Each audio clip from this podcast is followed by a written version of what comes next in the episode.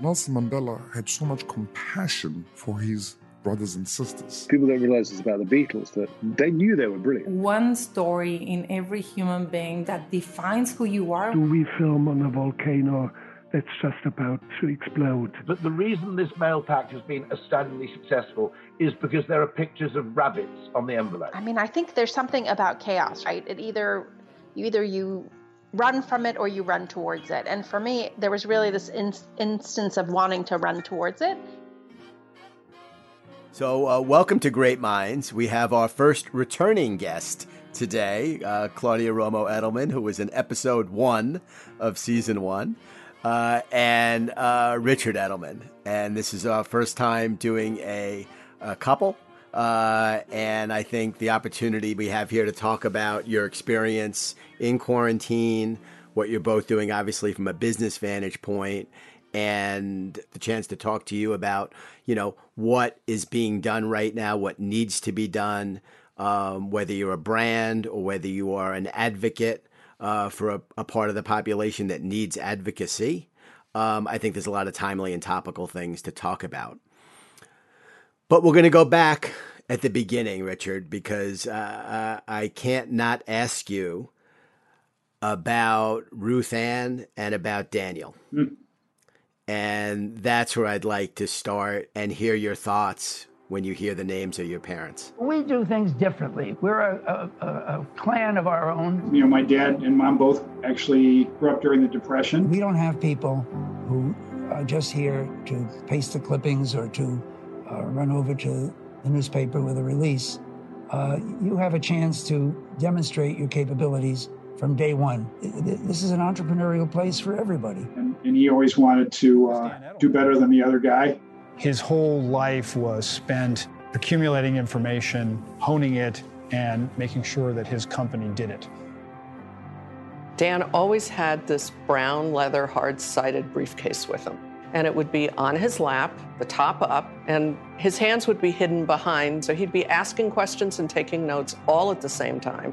One of my first encounters with Dan was to go into a meeting and realize I needed a notebook and I needed to be taking notes. You never show up to any meeting without a notebook and a writing utensil. And so I brought a pen. He caught me once like taking notes on my Blackberry. That totally frustrated him. Because in the relaying of the notes, you're controlling the future. He would take notes and then he would take notes on his notes and underline the notes and then, you know, he was Phi Beta Kappa in college, and uh, you know, my mom was a character like no other. Just she was Facebook before there was such a thing.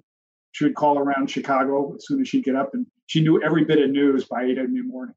So it was pretty funny. Fantastic. And I know you joined your dad's firm in about 1978, but it was not a given that you were going to. Had you accepted a job or were about to accept a job elsewhere? Yeah, I was uh, all set to go work as an assistant product manager at Playtex um, because I had worked for Swift and Company the summer before, and it was owned by the same holding company, and I'd done a good job. And I was going to be a junior product manager in Stamford, Connecticut, and my dad had an offer to be acquired by DDB Advertising. He didn't want to do it, um, and he called me at B school in uh, April, and he said, "You know, um, son, I, would like you to come work at Edelman for a year. Um, if you don't like it, you're a Harvard MBA. You know, you can go somewhere else."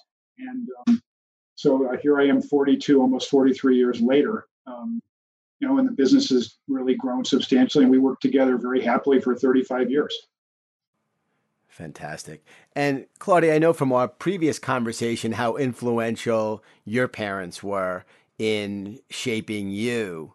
And I love the story that you told us, which is on the, the first episode of your experience uh, as a young girl during the time of the earthquake.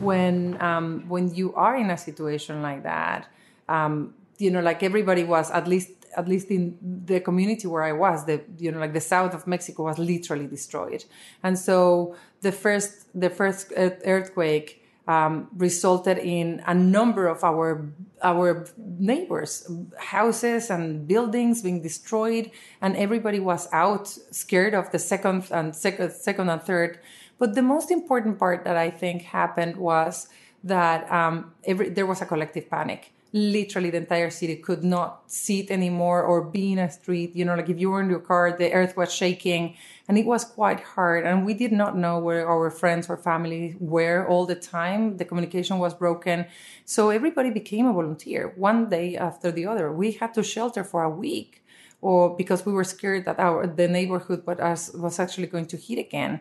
And I I think that there's Matt one story in every human being that all, all it's like almost you can go back to that defines who you are and what you Hmm. do, and that was mine. And uh, here we are now in the midst of another earthquake of a different kind. You've been touched by it very personally. I know your mom has had some challenges with the coronavirus. Can you tell us how she's doing and how you've managed, forget about as a business person, but as a daughter, dealing with that from thousands of miles away? Uh, so today is uh, one month since my mom went to the hospital uh, and was found COVID, uh, having a really bad uh, background of pneumonia and arrhythmia. So she was a perfect target to not have this. And she's been a month there, and she's a fighter. She's, uh, you know, like with a ventilator in uh, intensive care for the last 10 days i would say but she keeps on giving a fight and she's that's what she taught me to be a fighter and never give up. And there's um there's the other uh, story that i think that has shaped my life. And i think that everybody has one or two stories that really they can go back to and that, that represent who they are and what they do right now. And the second story i have is that my parents had three kids two of them died at the age of 18 months and i was pretty uh, you know like i was i grew up in a microscope pretty much with everybody waiting for me to you know like to die pretty well. Uh, and but that sense uh, you know like of seeing me always gave me uh, that feeling of wow wait a second. So you're not dying. You must be you know like you, you're really strong. Actually you're stronger than death. And you know like if you were so i grew up with a feeling that everything is possible that if i'm able to beat up death uh, nothing is really that hard and that you can keep on fighting and trying and that there must be a reason why. Uh, you know like we, so I, I have that feeling that the world is malleable and is doable and that's why i'm not giving up on hope uh, for my mom and for everybody that is going through this so that we can take this and, and know that we will come out of it and ideally we can come out of it stronger Exactly. Well, listen, we say I say a little. I'm not a I'm not a great believer in prayer, but I say a little extra one for your mom every night. Thank and, you. Uh, we're hoping for the best. thank you So you're both world travelers. You're both in the company of a lot of uh, people from all over the world, diplomats, people in the NGOs, the UN world, the World Economic Forum world. What unites all of those worlds that you two navigate so brilliantly and seamlessly is you are in the company of leaders. And if there is one thing that seems to be crystal clear uh, at this particular moment in time globally, is recognizing the importance of leadership when we have it and when we don't. Richard, if our president was your client, what advice would you give him? So the president's done some things well. He speaks frequently. Um, he has, on many occasions, brought Dr. Fauci along um, as an expert. Um, where I think he falls short is he freelances and has too many um, uh, speculations um, about what possibly could. It's being in a brainstorming as opposed to presenting a finished idea. And I would never go to a pitch with a client without having finalized my thought. Um, you know, you don't need to see the sausage making; you need to see the product in the end.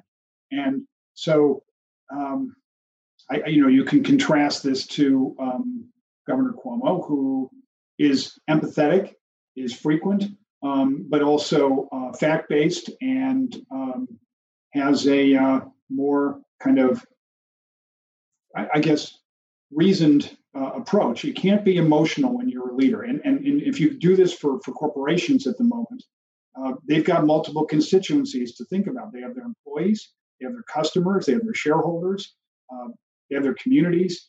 And I think a mistake by business in the last couple of months has been keeping their head down. I think they've let government lead. It's very rare actually to see business unless they're asking for government loans or explaining layoffs. And I think, again, this is true for brands. Brands have to be part of the discussion. To do a blackout right now to say, I don't want to be next to COVID, you know, that makes a bad reputation for my brand. Again, that's wrong. You should somehow make your business about solutions and not selling. Be sure that you are on the side of the people and that they understand that you have a long term interest in what happens in this society. People have long memories about people mistakenly or wrongly taking bailout funds or things like this. Because I remember back to 2008 who did that. And so uh, consumers will reward those um, who have brands that act on their behalf. You know, it's something as simple as Dove giving you hand washing instructions. Um, but it's also Unilever extending credit um, for its suppliers and, and also for its vendors. I mean, a small business person, a Hispanic owning a small store, now can pay Unilever in 90 days instead of paying in 45. That's actually acting like a bank. That's leadership. Claudia, one of the other things that we're seeing now is international institutions being tested in the spotlight. Organizations most prominently like the WHO. We have therefore made the assessment that COVID 19 can be characterized as a pandemic. Pandemic is not a word to use lightly or carelessly. It's a word that, if misused, can cause unreasonable fear or unjustified acceptance that the fight is over, leading to unnecessary suffering and death.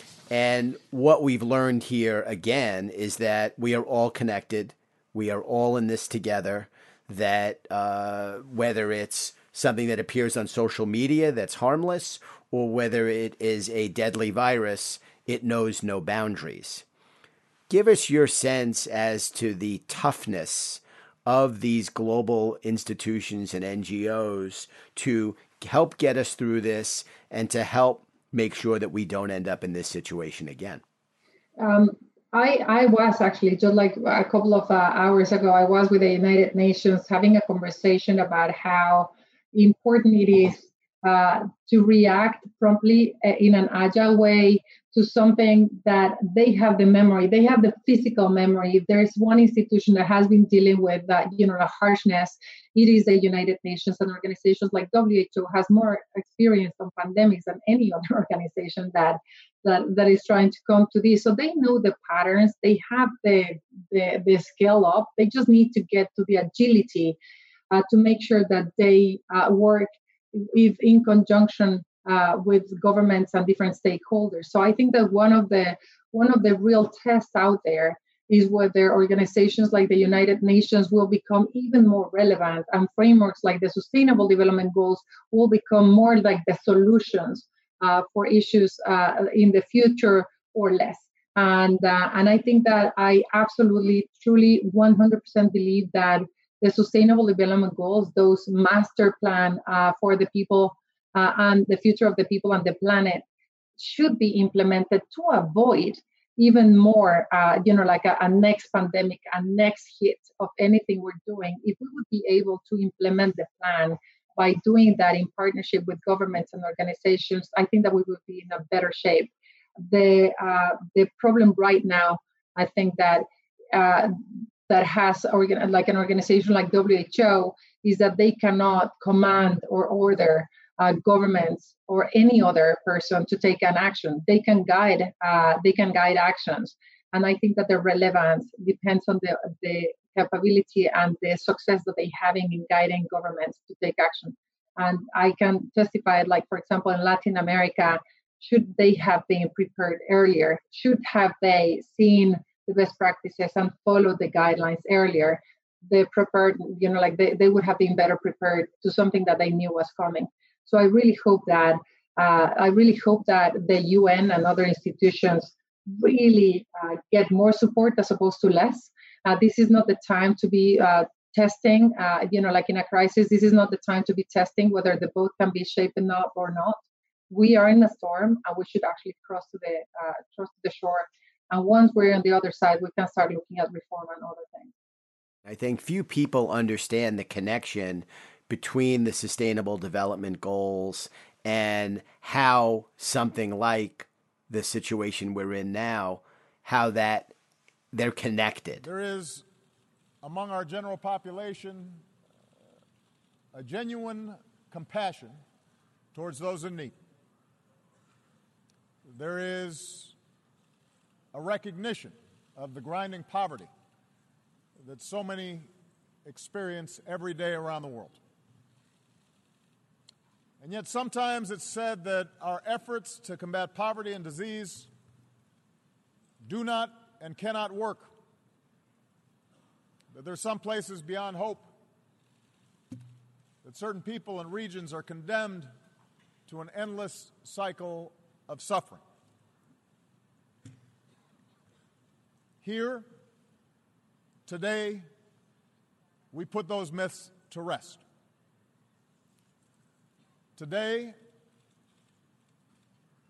we set aside the skepticism and we lift up the hope that is available to us through collective action. Talk about that and talk about the importance of once we get past this, refocusing on those goals and, of course, the issue of sustainability.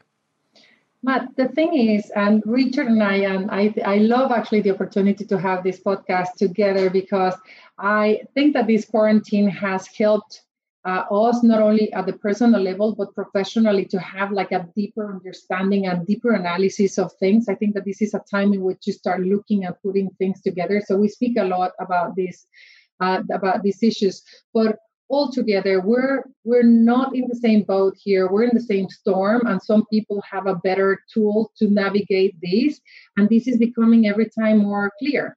Uh, you can see that for some people that have a, a health insurance that have you know like healthcare that have the opportunity to have you know like some savings this is something that is more durable than for others where you know like closing a school means that my kid is not going to be able to have access to a lunch and that there's all these inequalities that are sort you know like coming uh, coming to uh, to surface so it is uh, pretty much uh, an opportunity to do a it's not, a hard reset it is an opportunity to support those that need it most today that been abandoned by those systems uh, that I think that should be questioned uh, before we come back to normal. And those systems, you know, like give us an opportunity to start rethinking what what is the real role for education for all? How are we going to make sure that we use technology to reach those that that don't have it now?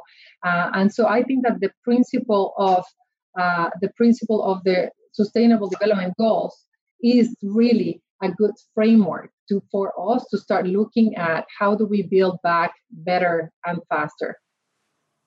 Terrific. Richard one of the many things that i admire about you is that you are very often a man who is first to an issue. Um, you were, you know, among the leaders in recognizing long ago how prevalent social media was going to be and how that was going to shape the world and shape imagery for your clients. You were also very early to the dance on a thread that Claudia was just talking about as it relates to our big institutions globally, which is the issue of trust let's talk about how important trust is and where who we believe, why we believe. You know, you've got this odd dichotomy where uh, on you know some of the news channels they're talking about the WHO in very disparaging terms. And then you've got that night a concert with people like Bruce Springsteen and Dave Grohl and and others, you know, doing huge fundraiser, Lady Gaga for the WHO and raising companies like IBM and many others stepping up and raising, I think, somewhere around $130 million in just one night. Talk about how important and how trust has really moved in a way that is more resonant than ever before to the front burner. So, Matt, I think that trust uh, actually started out as something conceptual. And um, Francis Fukuyama, 20 plus years ago, um, actually talked about uh, trust as a means of increasing um, velocity in your economy, and that uh, you know somehow America was more a trusting country because they had a legal system and, and, and others that, that, you know had it more based, based on custom. And then what's happened is that it's become something quite central to the purchase proposition. We can demonstrate that um, trust is a, you know, along with price and quality. Um, do you trust the supply chain? Do you do you trust how they treat their employees? Do you do you trust that they're being fair to consumers? These are all um, bars um, that uh, brands have to jump over. Um, but also, companies are actually only able to get the most qualified people to work there if they are trusted employers, if they are seen as decent and fair and you know inclusive. Um, and beyond that, um, trust is an urgent um, part of the process of new business and, and new product development because in many cases um, it requires some sort of government um, oversight. So if you're in tech um, and you've got a new product that may have a privacy issue, you know, do I basically give them the benefit of the doubt or do I not? And more or less, um, trusted companies have a much better ability to innovate. Uh, so for us, we also now have proven that uh, trusted companies recover faster from crises. Um, United Airlines two years ago uh, with Dr. Dao and be able to come back from that. And similarly, they're higher rated in the stock exchange. They are five to seven percent higher rated, um, just on an ordinary basis as an investment. So, from every aspect, trust has become a central proposition for for business and for brands. And I actually think that we, we actually have a, a measurement scheme now called Edelman Trust Management. It's across four variables. It's ability, dependability, integrity, and purpose. And what we find in looking at institutions um, that, in fact, business is deeply uh, able, but not so much with integrity.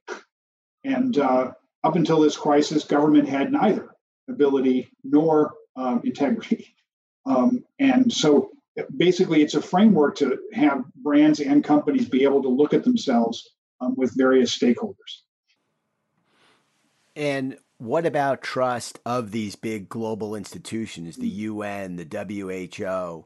Where do you think we stand, and how do they, uh, if someone's a little shaky, how do how do they earn that trust? How do they keep it? And you know, what are your thoughts on those groups? Well, actually, I can tell you. Um, this may stun you, but the UN is more trusted than most governments in the world. Why would it be most? Of course, you expect that. well, because you're in the United States, um, and you know there's different views about the UN in the United States, but the reality is it's seen as you know bipartisan and not in favor of one or other group. Um, yes, governments in China, India, et cetera, have higher trust um, in their own government than the UN. But more, more by and large, otherwise the UN is high. Um, the WHO has quite um, has lower figures than the UN, um, which should recover in this crisis, but haven't um, actually, and it's a disappointment mm-hmm. Um, that it hasn't. Um, and again, politics does play some role in how the WHO is perceived. But also, Matt, I mean, like just uh, in terms of it, trust in a time of crisis changes rapidly, right? Like there's like variation of trust depending on where, where do you trust, how do you trust, how much, and so you you you cannot trust trust this time around.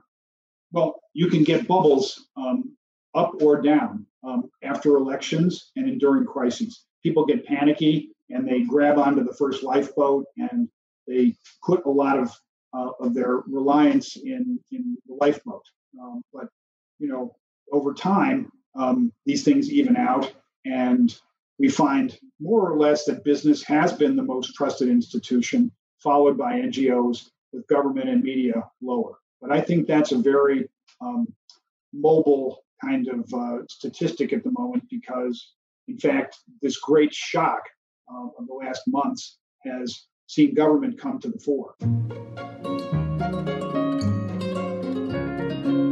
So, Claudia, I'd love to talk about a part of the population that has been hit particularly hard by the virus. And there's all kinds of data about the number of uh, folks in hospitals that are of Hispanic descent, that are of African American descent.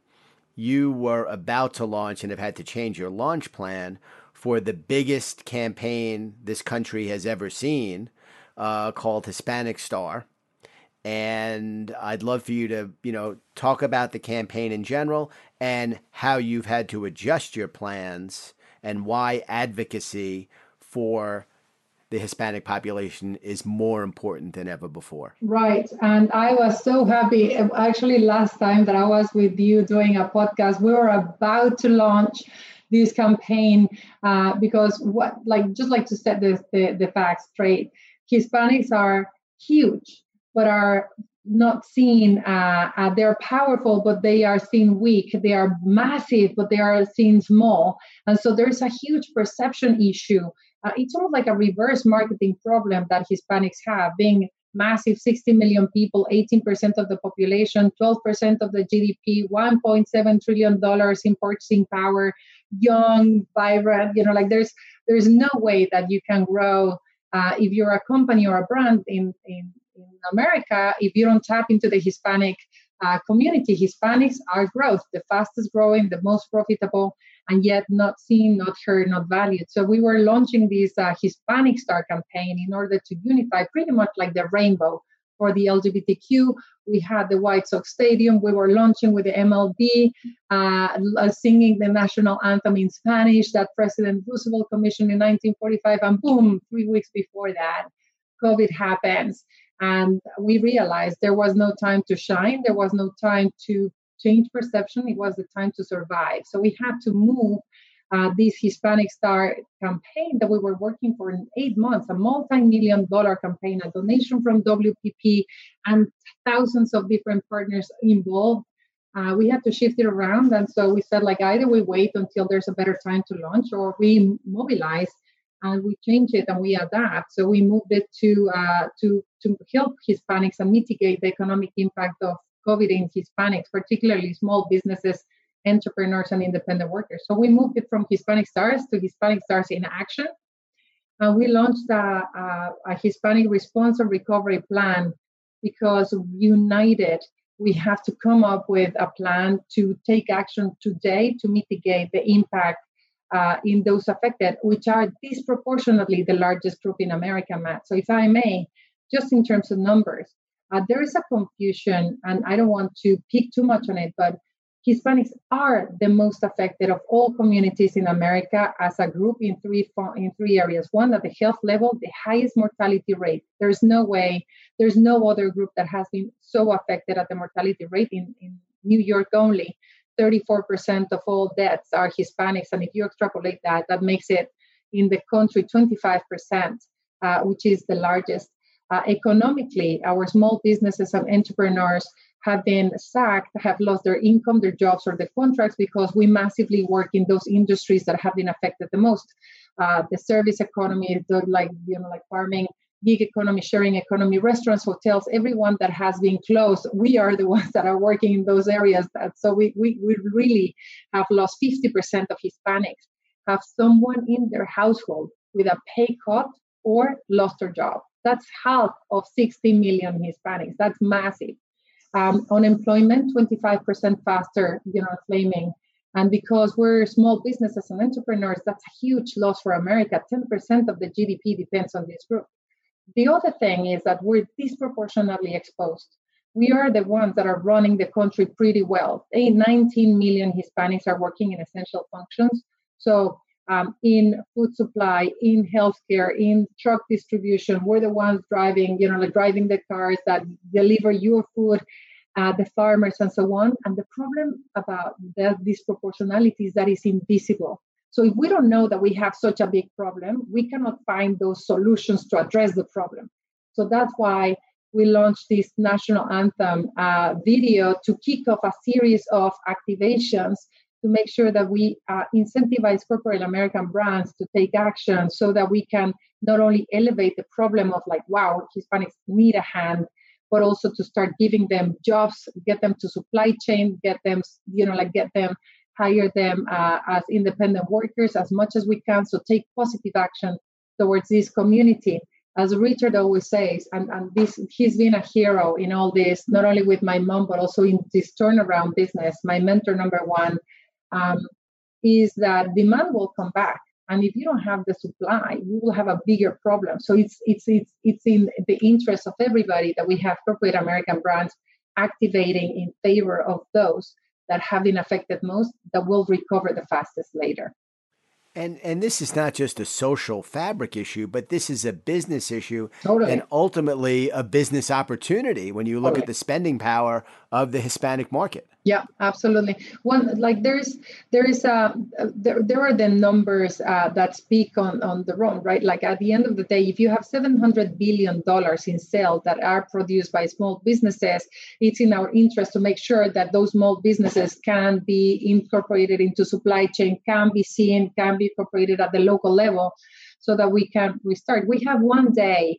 um, one day uh, that we're following, um, you know, like Unilever, Richard uh, Richard and I have this joke about like my Fabian. So Fabian uh, Garcia, who's the CEO of Unilever North America, uh, is a Hispanic, and uh, you know, like I know him, and I, you know, like, and then we have this fight about because he's his client and he's also a Hispanic leader, so we got to my Fabian, but our Fabian Garcia um, worked with Richard on one activation that we're taking nationally uh, for uh, to, take, to take a day of action, a day of service for anyone that wants to support Hispanics by either donating time or food or money so that we can help this community at large. So let's talk about you talk about Unilever and and we talked earlier a little bit about brands.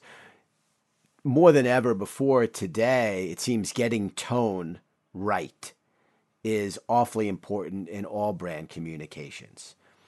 Richard, talk about how you've been working with your clients, um, either out of a crisis or a mistake, or to avoid one and to go on offense to ensure that their communications tonally are on.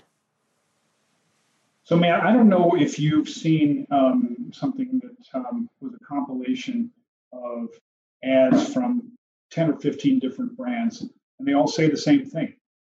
You know, talk about um, our country and, and, and our people and empathy. And, you know, I think that people are smart and they want to hear what the company's doing, not who they're honoring.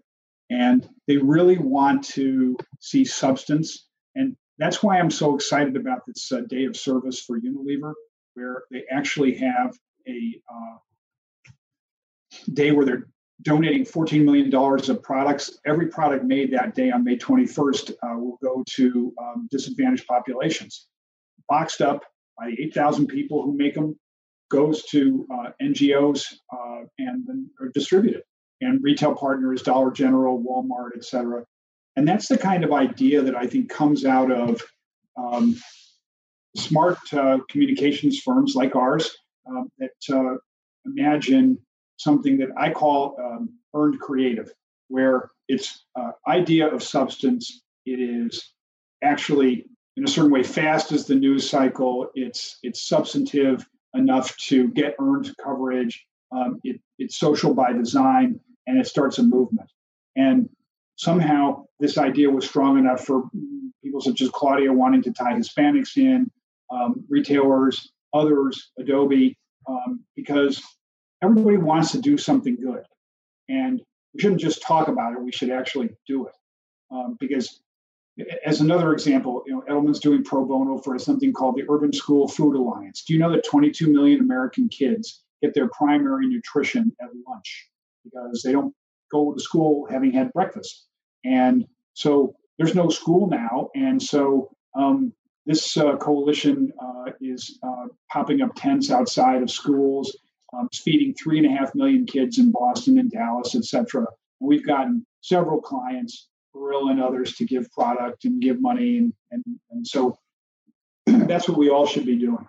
And Matt, just on that, I, on the tone, and and I want to give a big thank you to you, uh, to you who have been, you know, like a great partner in providing visibility for efforts like ours, what We Are All Human is doing through the Hispanic Star and the Hispanic Response and Recovery Plan. What I have uh, seen, thanks to efforts like yours, is that there's a lot of companies that want to do, that are willing to get involved, that want to be part of a movement or a, an action plan that is positive, that is optimistic, that is moving from fear to action, from fear to hope. That we're not going to be knocking on the door saying, like, how is it that you're not giving? It's like, on the contrary, this is the opportunity for us to, you know, like take hold hands and cross this, uh, cross this storm together. That we're going to get faster uh, forward but that we will have that loyalty of this consumer, of the employee. And I've seen an incredible amount of uh, support, I think, uh, by people that want to be part, that want to tell their employees, their consumers, and their communities that they care. So I am very enthusiastic and I am very grateful for platforms like yours that is allowing um, efforts like ours uh, to be seen, heard, and valued, and to invite other brands to join to say, like, this is a time actually to demonstrate that you care. This is not the time to sell only. This is the time to solve together. And you know, man, I think it's really smart that um, you've set up this podcast as part of what you're doing more broadly about advertising because there's such a dearth of quality information. You know, the mainstream media is seen as politicized. You know, MSNBC on the left, Fox on the right. Um, literally, 30% of Republicans trust media. 67% of Democrats they see it as the last retaining wall of, of hope. Uh, but it's part of what brands should do is be quality information source. And in a way, that's what you're doing is giving people valuable uh, data so that they can improve what they do. Because no one believes something the first time he or she sees it anymore.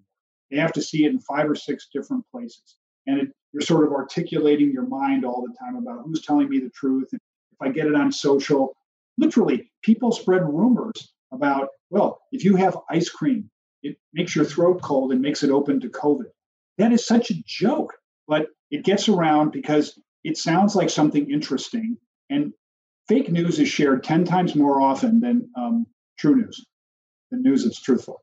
And that's a fact. And so, therefore, we all have to be in the business of being our own media companies in a way and helping helping the mainstream media get quality information to people so they can make good decisions amazing. And some of these statistics are startling. I mean, 44%, you know, are not believing it. Oh, I saw when the governor of Georgia, you know, made the uh, decision, let's call it a decision, uh, uh, to reopen his state, that 80% of the people in hospitals in Georgia are black. And you have to ask the question here, you know, is race and racism uh, a big variable in a lot of these decisions. So, Matt, I would like to think that America is better than that, um, that it's habit as opposed to explicit. And we have to change their habits. We have to make people think uh, at brands that it's completely unacceptable that, that only 10% of the brand communications channels are multilingual. You know, for the Unilever campaign, we're doing an English language and a Spanish language, of course. Um, and you know, by the way, many of the NGOs, the first cut of, of, NGOs partners, were very much focused on the African American community. And it took my bride to say, uh, "Hi, um, we need uh, help in, in the Hispanic community." So we need we need Hispanics and African Americans in the marketing decision making rooms because they know and we are guessing. And right, that's not good right. enough. Well said. But but uh, on the racism part, uh, I don't think it is intentional. But 66% of Hispanics um, not going working from home is not an option. Only 16% of Hispanics are equipped because they have internet to be able to operate from home, either at the school level or work. Uh, they cannot actually lose two weeks uh, without being paid, so they have to go out. So it's not so much uh, in in the case of some of us, it's not so much that uh, that you know like it is racism is like a need. like literally like for uh, for 50% of hispanics an unexpected expense of $400 would actually shake them up uh, they couldn't take it so there's there's a reality as well of like how uh, economically uh, some people are mega dependent of you know like of, of, of getting the economy back you are both such powerful forces of nature, and I know that you support each other and work each other and give each other advice, but I would love to see the two of you from scratch build and tackle something together. Because knowing you as I do, you are two absolute omnipotent forces. And in this case, one plus one would equal a thousand. And there are so many issues that need help, whether it's, you know, addressing the needs of hungry children or, you know, being an advocate for an underrepresented part of the population. But I got to think the two of you, you can tackle anything you put your minds to. Well, that's the sweetest thing you've ever said. Thank you. And um, I always tell Claudia that there's um, no problem, no issue that we can't do together. Um, and you know, we're kind of an unlikely couple. I'm from Chicago. She's from Mexico. You know, like that. It's kind of um, now she knows that, that the Bears really matter, who they are, the Bears. Um, but the key point is, um, I think we do want to take on big things. Um, you know, I'm involved now with uh, the revival of uh, business for Chicago, and a key part of Mayor Lightfoot's agenda is uh, fairness, and um, a key element of that is Hispanics, who are in fact a, a, a huge population there, and you know, so Claudia and I are going to work together on that, and um, I'm absolutely behind what she's trying to do with uh, Hispanic Star, and um, she's pushing me on trust. But we'll talk about that issue that we'll find together. Thank you for the prompt. Yeah, I, I think I think you'll find it. And uh, well, thanks so much for uh, doing this. It's an absolute joy uh, to see you. Um, and to get a chance to do this together and to have you back on Claudia on Great Minds and to have you with us, Richard. And we'll get you back on. We'll do another episode. We'll go deep on the trust trust barometer and some other stuff. But this was perfect for today's times. Thank you. Matt, I want I want to say to everyone that is listening that you are a true mensch. You're a great friend since you know like since I moved to the States. You've been there and you're that role model and that friend uh, that I want to have for my life in everything I do. And, like really from us to you, a big, big hug and a big thank you.